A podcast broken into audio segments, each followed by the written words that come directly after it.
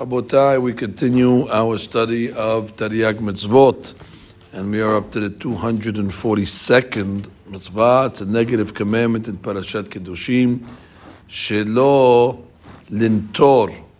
That one is not allowed to uh, hold a grudge against somebody that wronged him. As the Pasuk says, Velo titor.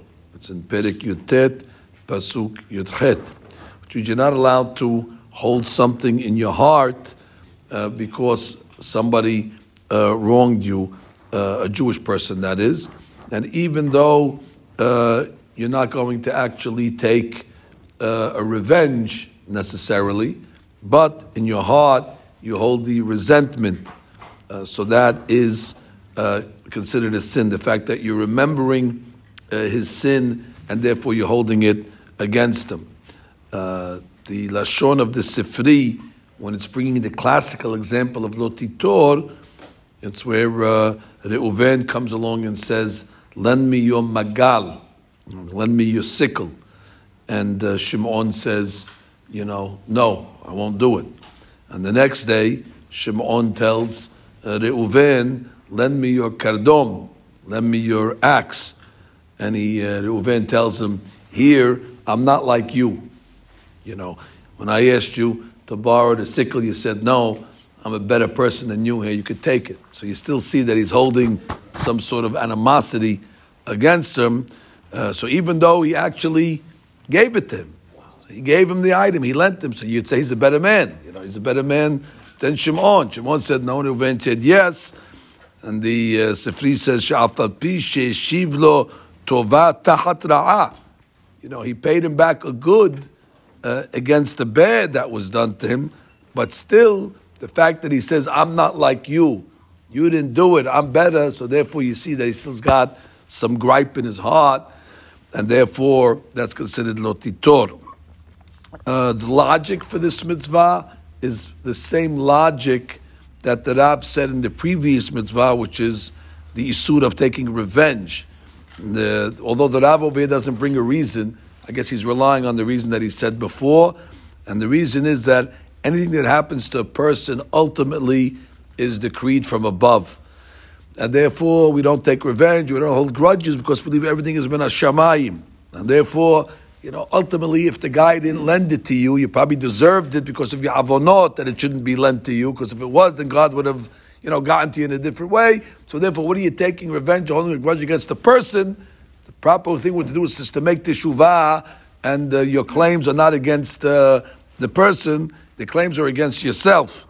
It's considered an onish against his avonot. Now, obviously, this mitzvah applies at all times in all places. It applies to male and female alike. There is no malkut on this, however, because this is something that's in the heart, and therefore it's a lav she'en bo ma'aseh.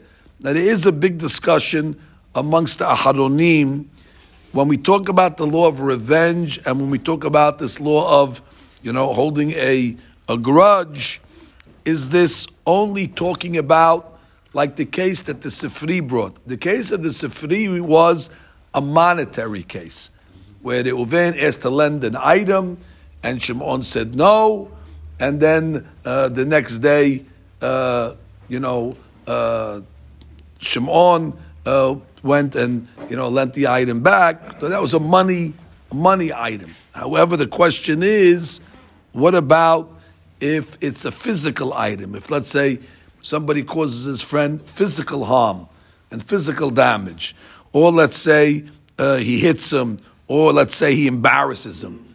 So, is it permissible in that case to give a revenge or to uh, to hold a grudge? So there are some Rishonim that say, yeah, that's, that the all bets are off when it comes to that. Although it doesn't sound like the Chinuch agrees with that opinion, it sounds like the Chinuch holds that it doesn't matter what type of uh, uh, suffering the person incurred, whether it's monetary or physically. Because if you look at the language, when he talks about um, the kama, he says, "O shitzi aro lehavero be'ahat mikol hadevarim."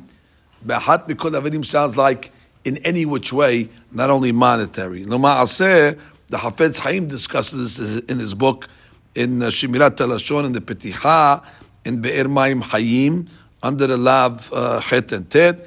And he says that even though it's a mahloket, he brought a proof from Harambam that also sounds like he's mahmir in all cases, and we have the chinuch as well, which sounds like it, and therefore he said we have a safek de oraita, and whenever we have a safek de oraita, we have to be strict, and therefore one has to be careful not to take revenge or hold a grudge, not only on a monetary case, but even when it comes to a, a case where somebody was uh, physically hurt or uh, embarrassed and so on and so forth, one still has to be careful to hold these uh, both of these mitzvot uh, in uh, you know uh, in the in the stringency way.